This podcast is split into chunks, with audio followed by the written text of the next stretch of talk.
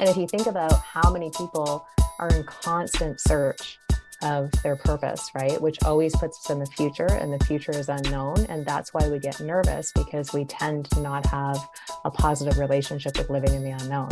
And so we end up creating a lot of anxiety, going, Why am I here? Everyone seems to know why they're here. How come I can't figure it out? What's wrong with me? And we can end up going down a blame, shame, judgment game spiral when there's actually tools that can help us, you know, really connect in on a soul level and figure out what we're here to do. Welcome to an all new season of Off the Gram, the show where we bring you straight into the trenches with us to help you live your best life, channel your inner girl boss, and navigate the ever changing landscapes of wellness and social media. Hey guys, Jamie here. Jennifer Longmore, founder of the number one Akashic Records training school in the world, has built a thriving eight figure business around all things consciousness. She's also a serial entrepreneur investor, and board advisor to various conscious apps as she prepares them to trade publicly. When she's not coaching thousands of conscious entrepreneurs to create six and seven figure businesses doing what they love, you can find her hiking with her family, mining for crystals with her son, or enjoying martial arts with her husband.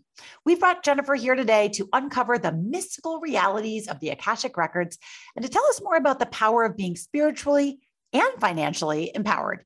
And yes, they can go together. Listen to this show if you're a boss babe who wants to create true financial sovereignty, you wish to start living purposefully while creating your own reality, or you want to build a seven figure business and remain spiritually connected while doing it. Well, Jennifer, thanks for joining us. Thank you for having me. I feel like this is a long time coming totally. Well, we were like caught in that cycle of like, hey, let's just put a pin in this and circle back until after the new year. You know what I mean? I actually saw a meme that was like, wow, this is a big time of year for all of those people who will just circle back. You know, it's like we'll escalated quickly. Circle back with everybody. But I'm so glad we got this on the book. I know, me too. As one of our first interviews for the year because you have a lot to share with us. So I'm really dying to know. This is Jamie speaking to know a little bit about your backstory. How does somebody get into the Akashic records and starting your magical company? It's a great question. Uh, well, I grew up in a very woo family. So my maternal grandfather was solving crimes with the police as a psychic medium.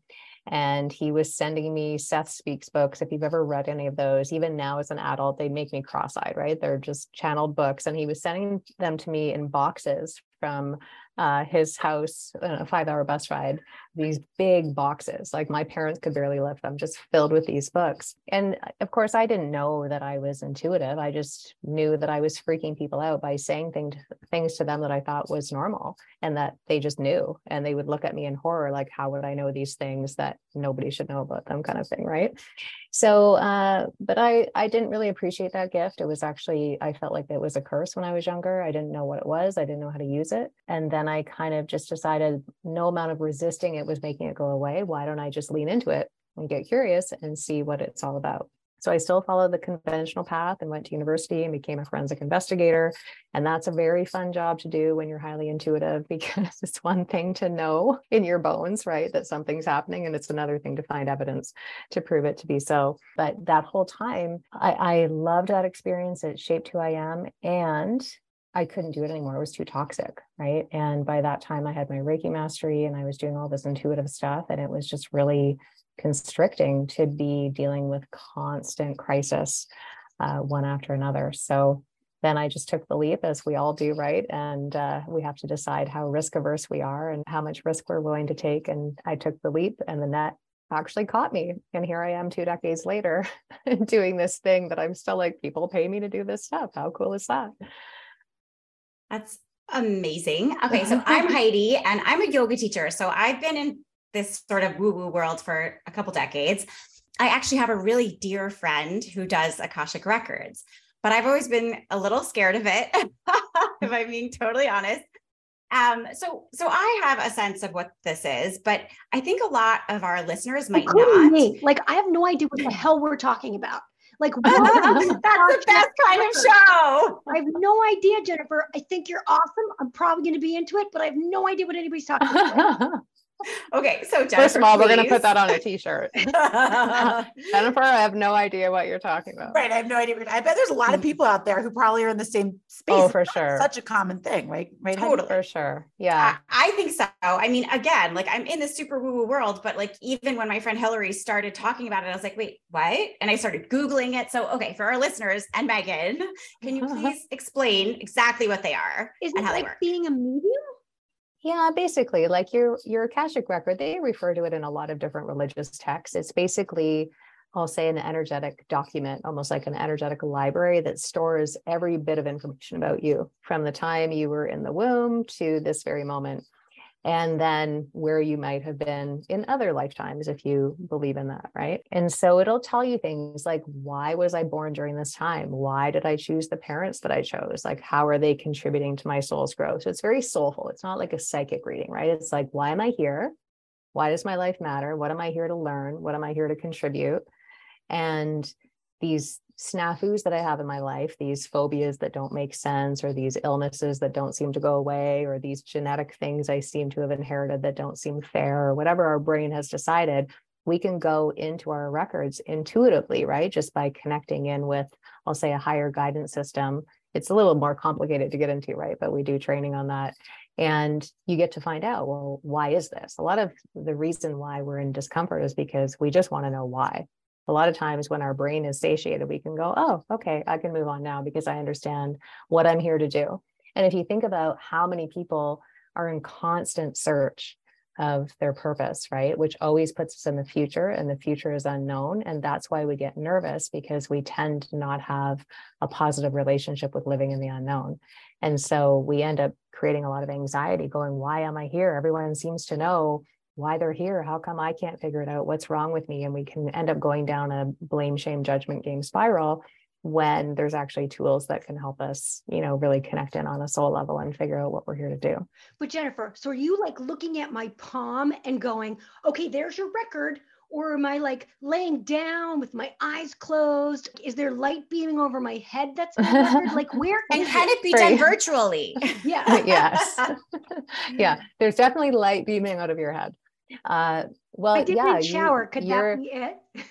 totally. Mhm. The cool thing is, so the difference between the records and let's say something like a past life regression is you're totally aware, right? You're not being put under hypnosis to figure out some of these answers. So we would be having a conversation just like we're having now. It'll feel like you're having a cup of tea with a really old friend that just knows you better than you know yourself. It's actually very comforting. It's like a nice big cup of hot chocolate, basically.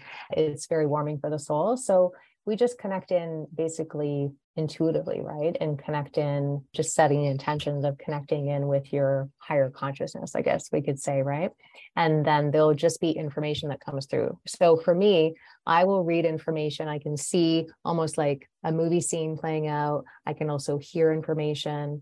I can just kind of know information. I can sense information. So I have kind of all of the clairs, but some people are really more clairvoyant or more clairaudient or things like that. So everyone's going to read the information differently, but it'll be the same information, if that makes you sense. start with your because like I know where you were born, the time of day you were born. Mhm. Do you need any basic information? No. And in fact, I wouldn't be offering that up to people. They shouldn't need that because if they're true, the thing is, it's, it's imagine it's your most sacred diary. If you can visualize like a beautiful, soulful, sacred diary that has a beautiful gold latch on it and a key, and it's all locked up, nobody can tamper with it. But then you might come to someone like me and say, can you read some information from this diary for me? Because I'm too close to it. I've got some blind spots. I'm a little nervous about learning some things. I don't know if I'm getting it right. Do you mind reading? You're going to give me the key. I'm going to unlock it. And then as soon as I'm done, I'm going to lock it back up and give it to you. I shouldn't need any information about you because if I'm truly channeling, it should be in your book. And I shouldn't remember anything that I channel for you because I'm not meant to. It's not my information. I'm just meant to be a translator, basically, of the information that's in there. Does that make sense? So it's so it's like super different than like tarot cards or yes. or psychic reading. This is a whole different. Yeah, it's very, very soul based, right? It's it's answering the deeper questions. It's not that people can't go in there and say, "Hey, should I move here or should I move there?" But psychic readings, there's a lot of great psychics. So if, if you're listening and you're a psychic, I'm not knock- knocking psychics. We can all read thoughts, right? we can all do that do people tell you that you make them nervous once you when yes. you realize like i'm like shit is she reading my records right now can't help and i would agree with you i am very funny so thank you for having that thought ah! that that is true right and to your point as well like we do get nervous because there's something very impactful about knowing what your purpose is in life, right? And it can feel like a massive responsibility. It's not that we don't want to know it. We don't always know if we have what it takes to handle it. Of course, we're not going to be given something we can't handle, but our brain and our programming will tell us, oh, you're probably not good enough for that, or you'll suck at it, or whatever other monkey mind stuff will come out. But none of us are given anything that we can't handle. We just sometimes forget that. And then there's that quote that Mother Teresa said, like, I know God only gives us what we can handle. I just wish you didn't trust me so much. Yeah. yeah. yes. Jennifer, so this takes me to uh, you talk a little bit about divine inter- intervention. I call it making your master message, but you mentioned you were being involved in a car accident when you were younger. And instead of seeing this mm-hmm. as this negative thing, you reframed it as divine information. In, divine intervention. Like, why is that a tongue twister? I think you just make me nervous because I'm not sure what's in my records. Okay. I yeah. may or may not have done some bad things in my teenage years. Okay. Um, but wow. what advice can you give to those who may experience an unfavorable event? Un- again, I can't talk today. Unfavorable event that can easily take them down an ugly path. I love that question. You know, it, all of us experience trauma differently. And so I wouldn't want to, you know, I, I don't want to blanket statement anything, but I will say for me, and in, in case anything pops for people as I share this, I was totally overworked. I decided I was going to accelerate through my university degree, which was ridiculous because I was working two 40 hour jobs and going to school full time plus two extra classes. So, shocker, when my car happened to spin out of control, like my life, right, and force me to stop, and I was mad. I was like, I do not have time to deal with these injuries. I've got things to do. I'm like, I was so irritated. I still couldn't get the lesson. It was the longest night ever because I had to get a rental car. And then I almost blew over this really tall bridge I had to drive over because it was too windy and they had to shut the bridge down. Then I drove through a blizzard with, I had to drive through white light. If you've ever dri- driven through a blizzard where your headlights are shining against the light in such a way that you're like, are those my headlights or are these some, is this a car coming towards me? This went on for about six hours until I finally got home. I had tons of injuries, but I was totally out of my body because I was irritated. I was like, I've got to get my laundry done. I've got to start my shift. I had all this silly business going on. But when I sat and thought about it, like, think about how profound that was. That was a massive a spiritual initiation for me. I drove through white light, and all I could do was surrender and hope and pray. And I remember when the car first got impacted, I said, I'm not ready to die because I could see what was coming, right? And then my car ended up going in a different direction, which probably saved my life. Now, I don't speak about any of this with a charge anymore because I've done a lot of healing on it, right? But the gift in that was I got introduced to Reiki, and I call Reiki the gateway drug for spiritual entrepreneurs because it tends to open us to the thing that we're meant to do. And after that, the Akashic records dropped in. So there's probably people listening, I would imagine, because rape is a common thing and sexual assault uh, when we're children is a common thing. There's all we have loss. There's all kinds of traumas we can have, and we're going to navigate them differently. So it's not always easy to see the gift in them. And I will say that's also why the Akashic records can be helpful because it provides a very loving, kind of elevated perspective on why might this have come into my life not because we're blaming the victim but more like of all the things I could have called into my life, is there a particular reason why this is happening right now that's actually serving me in some capacity that I just can't see right now? Well, that's a really interesting point. And I think there's so many people right now that are at a crossroads and just wondering, you know, trying to find the signs and what should I do next? And a lot of people are soul searching. And I think it's really interesting that your program, Soul Journeys, is the number one training school for Akashic Records, which is unbelievable. How does somebody get into this work? Do they need to be kind of chosen? Do they have to have mm. the gifts that you have? Or is it something that anyone can do?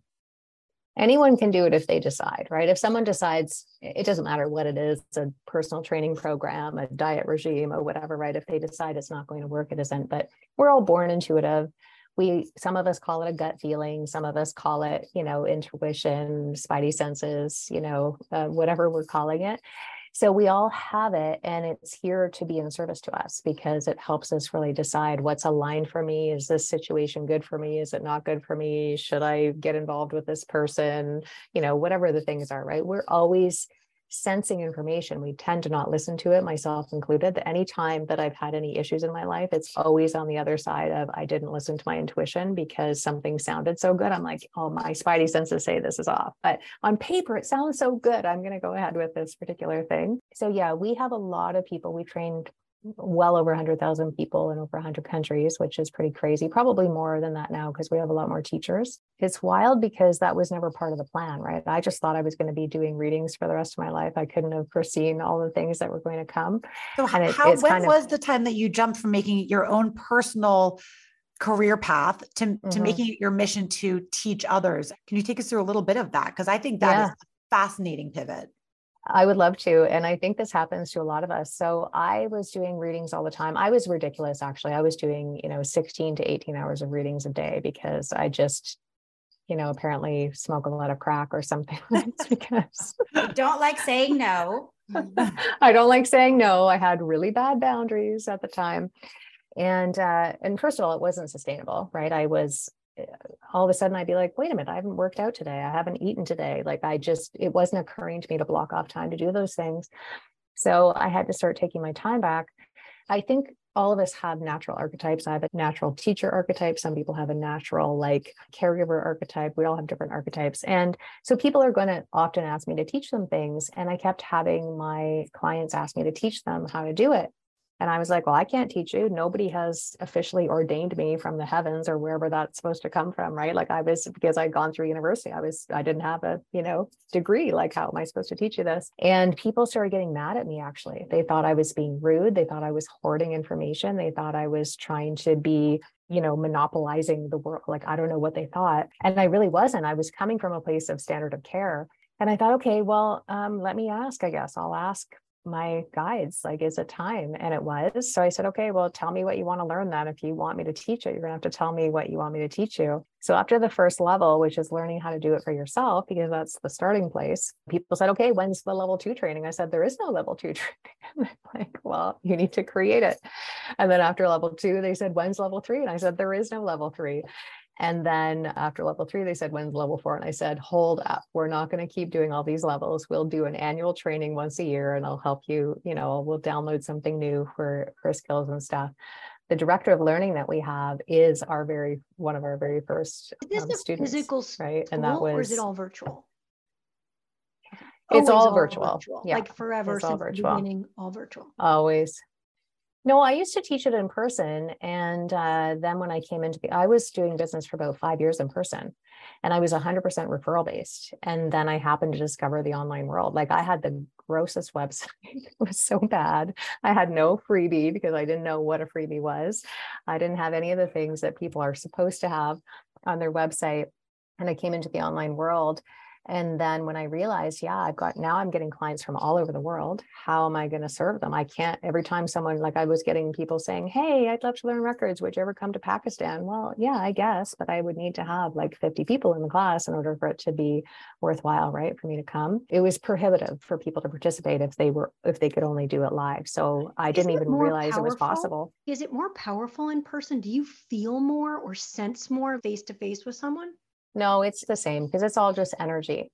Other people will decide, oh, I'm not going to get value unless I sit in front of you or I have to, you know, be live with you in person or things like that. But that's all just construct, right? Because we know that we can read someone's email and have transformation. We don't actually need to talk to people to have transformation, but we're very cute at creating these limitations, right? Around just like when we can does, grow. Does it come from like voice tonation? What are you reading? Well, I'm reading energy essentially, right? But the energy, like energy will comes through the screen the same way it comes through like face to face. Yeah, because I'm reading energy, and the energy will translate itself to allow me to best read the information and reflect it back to you. So you might say to me, Jennifer, what's my purpose? And I'll say, just a moment, I'm going to ask your your guides and your guides will tell me what your purpose is. And then I'll reflect it back to you and I'll say, what I'm hearing is this is your purpose. Where do you feel that in your body? Because your body's going to be a, a barometer for truth. But so if it's true, change too, right? So will people repeatedly get your records changed? Because I feel like my purpose has changed decade by decade. I don't know that our purpose changes. I think that our purpose deepens and it evolves and it, ex- it, expands, right? So, for example, if we look at my purpose, because I do way more business coaching now than anything, honestly. And that's not, I mean, I do it in the Akashic Records, but I'm mainly sought out now for, for business coaching to help seven, eight, nine figure entrepreneurs scale and do whatever they need to do.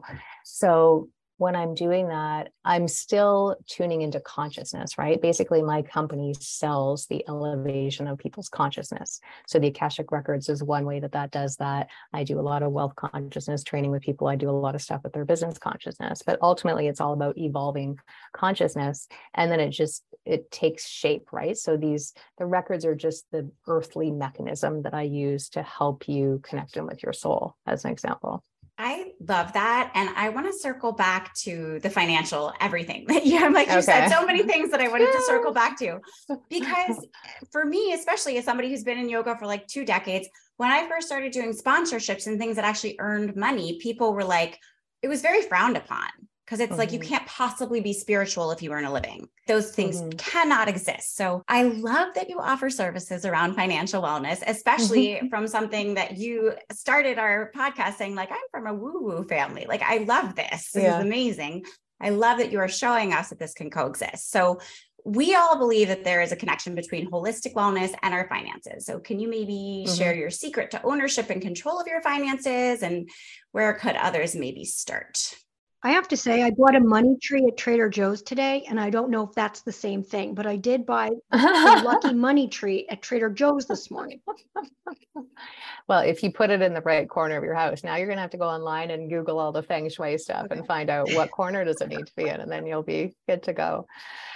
Yeah, the yogi community, as many communities, right, will they'll claim that you're being egotistical if you want more money, but the fact that they're judging you is also an ego play, totally. right? So that's that's the hilarity of it.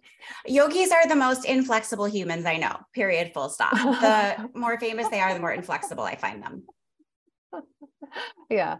Well, there's a lot of programming, right? So I'm not going to say it's a religion, but if we look at kind of the the broader sense of religion there's a lot of poo-pooing on it and decisions that someone has made who knows who that person is that you're somehow more spiritual if you have less money and you're less spiritual if you have more money. And money has nothing to do with spirituality but i will say that because money is a consciousness everything is consciousness because everything's energy.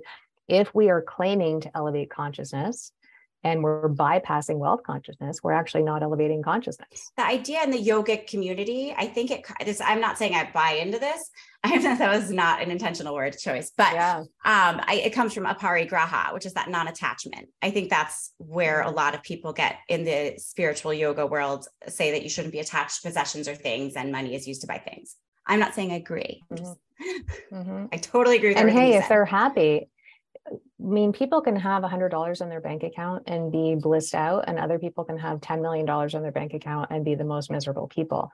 So we all have a money story. It's about how healthy is it? To me, a healthy money story is can I go to sleep without worrying about money? Can I make decisions without instantly having to focus on can I afford it?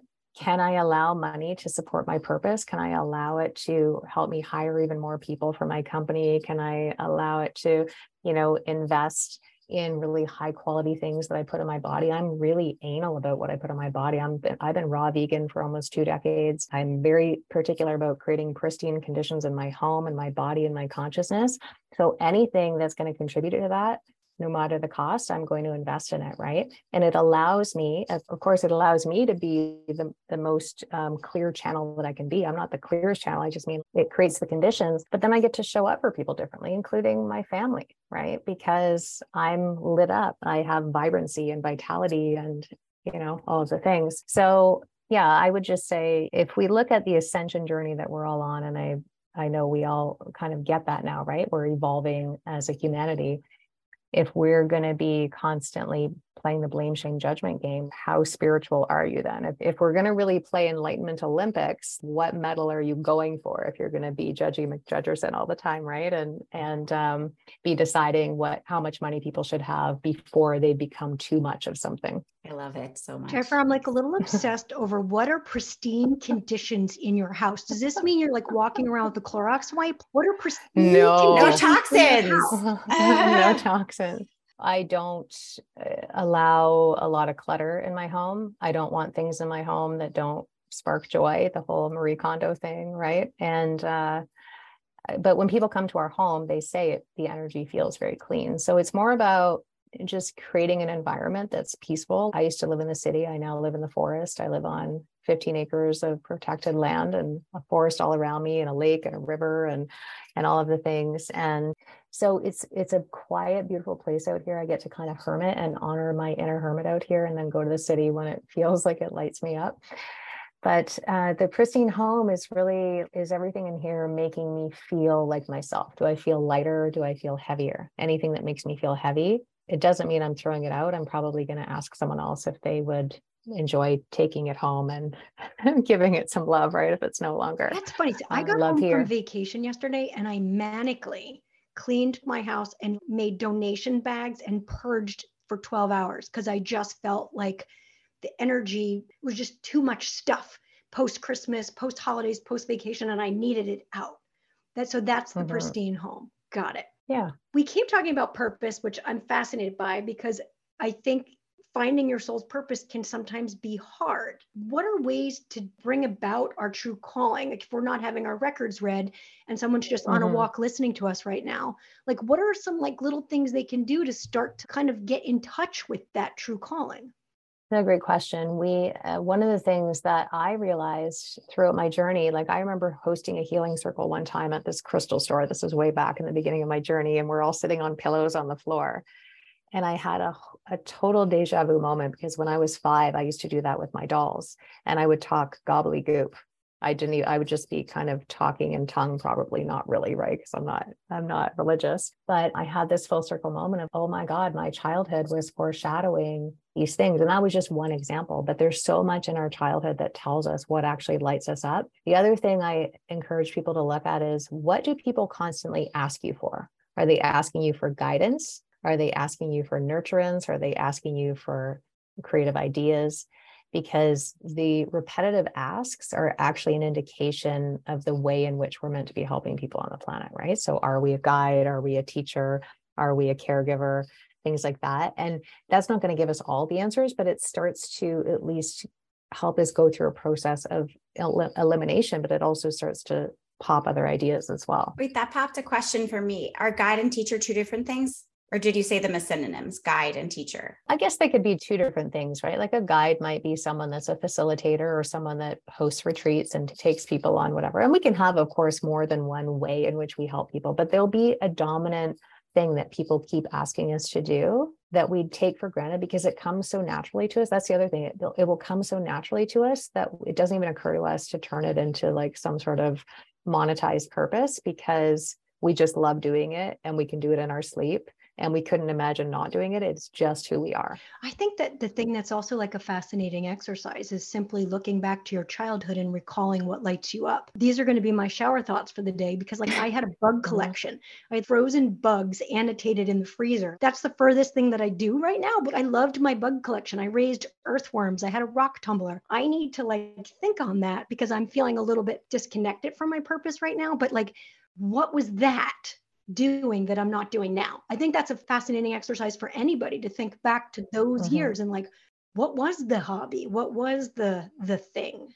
Totally. And you know what I was just thinking of was my early days in 12 step recovery when I, you know, I've been in 12 step recovery for a long time. And so I've been sober many years. And in the beginning years, as you get sober, you start taking on sponsees. And the way that it works for anybody who's never been in recovery circles is like they ask you you know if you see someone in, if you're a newcomer and you see someone in in meetings that essentially has what you want as far as spiritual recovery goes then you can ask them to sponsor you I had this thing where I got, and I said, I went to my own sponsor and I said, Ava, why do I get all the crazies? Like all these other, my other friends in here get like the cool, like fun newcomer. And I would get every like homeless, mentally ill, you know, I'm a, a, a tranny and I'm married to a man and we have six cats, you know, like literally these backstories that I was like, I am not equipped for this but I can see you need a soft place to fall. And that's what my sponsor said. She goes, Jamie, this is what you're here. Clearly, they see something in you that you were put here because you're who they needed today. And sometimes we have these things in life, Megan, even with your, you know, rampant cleaning yesterday, sometimes these are like energetic plays, right? We just maybe don't see them that way in the moment, right, Jennifer? Yeah.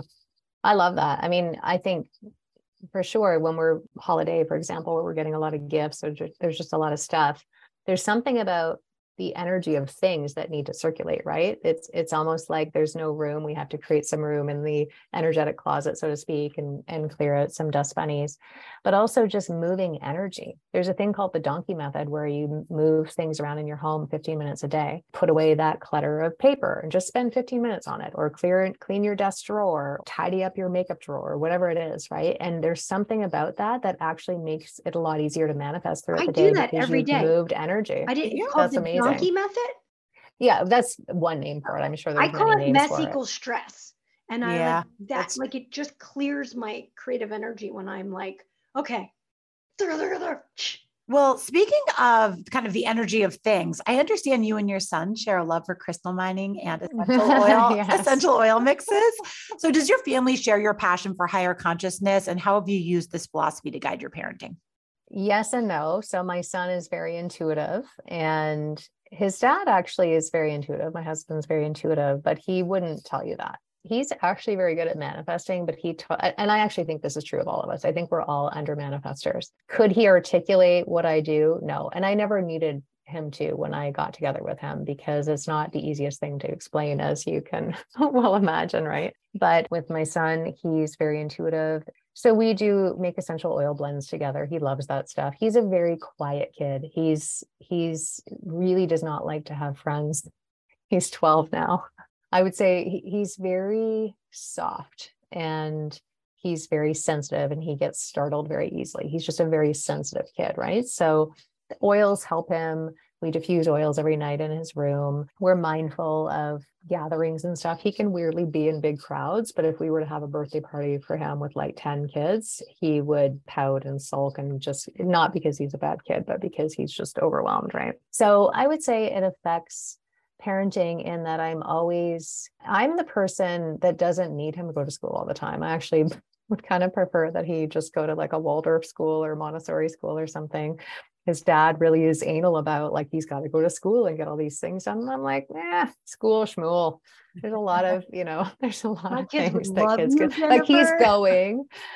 Well, I'm looking at like how do we how do we elevate the whole human, so to speak, right? And how can we I, I'm really big on how do we help kids develop character so that they're people want to be around them and that they can have a fulfilling life and career and whatever because their character is currency right? And it, it helps them move through the world. I want him to have multiple interests and be able to try different things and take some of those risks. He and i are both virgos so i really understand his nature and i was a very shy kid which i can i know can be kind of hard to understand now but i was a really sensitive kid and i was very shy and he's very much like that. So i get to speak his language and kind of be his translator when other people are judging him for not wanting to like what do you mean you don't want to have friends over for your birthday? Well he doesn't want to have friends over for his birthday. He wants to be around his family. Let's just let this kid honor his natural rhythms and so on right i think we can intuit a lot of things for our kids and just tune into what do they really need and additionally, I can see too how, like, I always knew when it was time for a snack, right? I could see the signs easily. Anyone that's a parent knows this, right?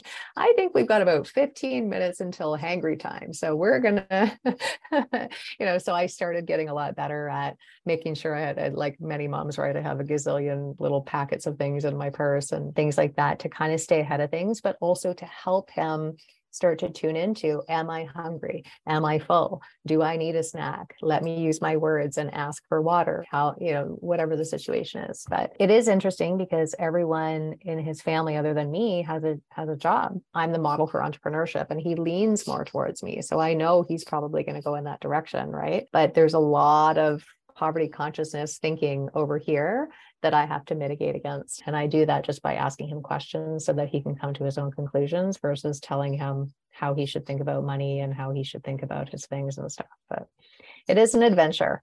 you talk about yourself as a kid as like you saw orbs and you were telekinetic and telepathic. Does he have that? And talk skeptics off the ledge.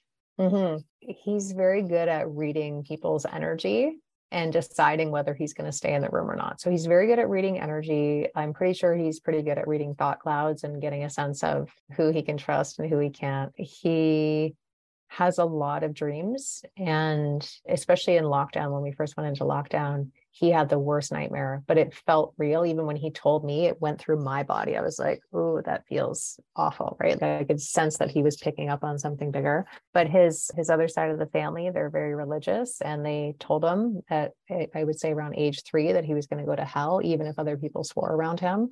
So anytime he would hear, you know, accidental things on TV shows and stuff where we wouldn't know there was going to be, you know, an F bomb being dropped or something, he would have a vis- visceral convulsion on the couch. It would stress him out to the point he really thought he was going to hell. But again, if we look at this spiritually, right? Why did this kid come in now to the parents that he has, to the family he has, where there's such a juxtaposition between entrepreneurship and job and spirituality versus religion and all this kind of stuff? And what is it like? I get curious about how is this shaping him and how how is it going to play out for him? Where where is he going to land?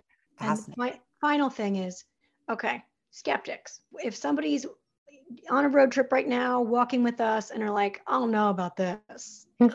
what do you say to the skeptics? I say, whatever floats your boat. You know, I get asked a lot, like, what about the Mormons down in Utah? How do you go and let them know about the Akashic Records? I'm like, why would I?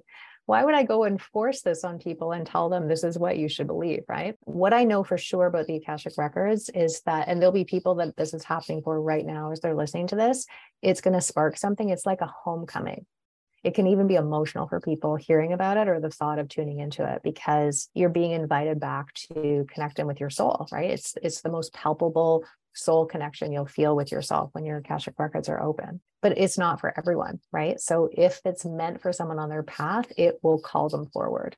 But i think skepticism is a good thing actually. There's a lot of great things out in the world as we know that are designed to help people and there's a lot of things that we're told are designed to help us that actually do the opposite so i'm a big fan actually of people having healthy skepticism i love it we just mm-hmm. got so much information and so much to think about. Thank you so much. This has been amazing. So, we ask all of our incredible, inspiring guests that's you for our very last segment, which Megan is going to introduce. It's called Karma Call. I love Megan saying karma call because she just does all the enthusiasm in the world and it opens my heart every time. Um, but I'm a yogi. I know you know, but maybe there's a new listener who doesn't know that karma is the Sanskrit word for action. So we're asking you for a karma call of one small actionable item that could yield a large result for any of our listeners if they tried it for like a week or two. So small action, big results. Mm, okay, well, this is going to maybe sound kooky for some people, but I'm telling you, this is something I do every day and I've done it for two decades. I, and I know we're, it's not necessarily related to Akashic Records, but it is about consciousness, right? And we were talking about wealth consciousness before. So for some people, whatever the consciousness is that you struggle with, right? So if it's body consciousness, write to your body every day for 30 days. If it's wealth consciousness, prosperity, whatever you want to call it, do that for 30 days. If it's your business, if it's relationship energy, right? Either because you want to call it in or because you're in a relationship that's making you want to pull your hair out, just start writing to it and you can let it rip. Listen, money, I keep asking you to come around and where are you? You know, every time I ask you to come around, I know you're there and you don't show up for me. And something will click. You'll be like, oh my God, that's my emotionally distant dad. And then you realize, oh, my relationship with money right now in my current reality is mirroring my relationship with my dad. In that awareness, then we have the capability of shifting something because we're now aware of it, right? And then we get to choose and we get to just decide in that moment that's not how it's going to be. So then we might say, okay, money, I now have clarity on what this dance is. So I'm now choosing to have this kind of relationship with you. Here's how I would like you to show up with me and you go in every single day and every single day the letter is going to be different because sometimes you're going to be miffed with money sometimes you're going to be excited to keep talking about what you want to create and everything in between. Now i'm just using money as an example but the body you know can be a, a, very common one as well and i know we're all big fans of you know tuning in with our body and stuff. So when we do that and we commit to that because it really only takes five or ten minutes i'm i'm telling you like it, it because you're not just uncovering little tiny thoughts you're uncovering actual paradigms that keep you locked in a reality that you don't want to be in anymore and when you have those aha moments it has a palpable and exponential shift. I love that. So 30 days, this you're talking, you're writing the letter to the same thing. Yes. Love it. Yeah. Absolutely brilliant. You are an absolute fountain of wisdom and your energetic presence here on this Zoom and on this podcast for anyone listening is it it's almost disarming. I got to say like you, are, you, know, you are this very this mystical rock um, wisdom. It's very interesting how different people's energy comes on to this Zoom as three podcasters here who talk to hundreds of people every year for this show. I'm telling you, there's something very magical about you. So thank you for sharing that magic with us. Where can our listeners find you on the internet and on Instagram? Well, if they want to go deeper, then I do have a free soul acceleration system where I give you all kinds of questions for free um, when you just go to the site. So it's souljourneys.ca forward slash soul. And that's going to give you all the, well, way more information about the Akashic Records, but also a lot of questions that you can go through from your childhood and other times to start really drilling down what is my purpose. And then Instagram is Jennifer Longmore, Facebook is Jay Longmore, and I don't couldn't tell you where else I am, but because my team does all my social media, but people will find you. You'll get me on Instagram and Facebook. I love it. Well, thank you. I'm glad we got you. All right. Loved meeting you. You Thank too. You. Thank you, ladies. Have a good week. Thank you. Bye. Have a good one. That was very interesting my view on all of this is like I have looked into the Akashic records before, and I always go into it with like I'm kind of like right down the middle. I'm half skeptic and half totally open minded to it. I kind of believe like I don't know what I don't know, you know, like I definitely like I don't know. I'm not God. I think that it's so interesting when somebody. This is why I love interviewing people like her. She's so normal. She's so reasonable. She's like I said at the end, she's like a rock of wisdom, and she just seems like yeah. Why wouldn't you believe that your entire life is recorded in this ancient tomb of energy? Right? Totally. And this is Heidi speaking. So I have a friend who started doing this many years ago, and I remember looking into it. But I love that Jennifer said that it involves past lives if and i'm doing like air quotes for listeners if you believe in that because I, when i was introduced to it it was all about your past lives and i was like mm. I just don't. I fully believe that all information is good information. And I love how Jennifer was talking about the clues or you can find the cues and clues in your childhood by your childhood behaviors and all that. And so, James, I think I fall very close to you with a little bit of maybe I have less skepticism. I don't know, who knows, but I b- believe both things, right? I can see the sides, both sides, but I I'm always an information searcher. Like anything that can help us evolve and be better, I'm so on board for and here for. So I love that these records can help us with that. I never heard of this before. So, like, I was very much trying to wrap my head around it and being like, okay, well, what's the difference between you and Marianne the medium, who I just adore? Marianne also talks about talking to guides and whatnot. I mean, it's all super, super interesting. And she has a very calming presence and really good hair, by the way, which we didn't. Yes, beautiful. I couldn't stop thinking about her hair. It was so pretty. Really good hair.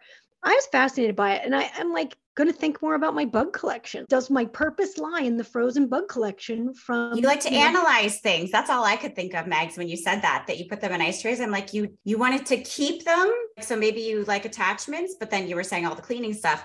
That was all that bumped into my head when you said that. I'm like, but she likes to be able to study them. I just had like the image of Megan as the ultimate camp counselor of life. Like it's just like to me, like I just like that's funny. Know, being outdoors and hunting earthworms and having fun and just being this perpetual youthful energy was I, I, didn't look at it at first the bugs i was like oh you should be an anthropologist or what and then i was like mm-hmm. no Megan's just like that's what kids do, and it, it to me it harkened your youthful energy, and that that is your greatest gift to give to this world. I love a Jamie breakdown. I'm going to go with that instead of becoming an entomologist. Yeah, I don't know if it's right, but I that's what it sparks for me. That's what it sparked for me. But I also like that she said, you know, your purpose doesn't necessarily change because you were saying like your purpose. Well, I feel like my purpose changes a lot, and it's like, yeah, sure. I mean, throughout our life, I mean, you know, my purpose when I was in my 20s, I thought the purpose of life was to have a good time and know the DJ and be on the guest list. You know what I mean? Like that was the purpose of life. And then my purpose today is to be a successful entrepreneur and to be a mom.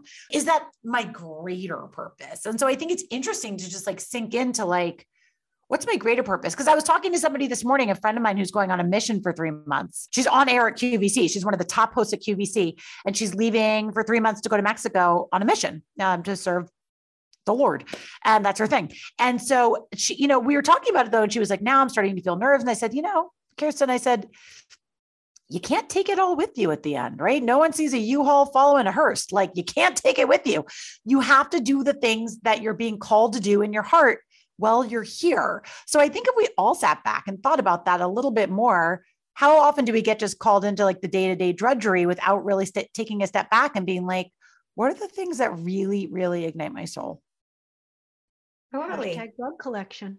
The bug ah. collection, bug collection. It's either that or you're a serial killer. So it's one of those. That's on your pod, your crime podcast. Jane. It's one of those true crime. Heidi, I listen to true crime podcasts now too. I got I got her hooked. Them on vacation. Oh my god! All right, don't, I don't love know. it. I mean, come Your on. true purpose gets revealed with each phase of life. Yes, exactly. Stay tuned to the next episode of Off the Gram to find out if Megan is a serial killer. and thank you at home for tuning in. Don't forget to follow us on the gram at Off the Gram Podcast. And don't forget to subscribe to this show so you never miss an episode. We'll see you next time.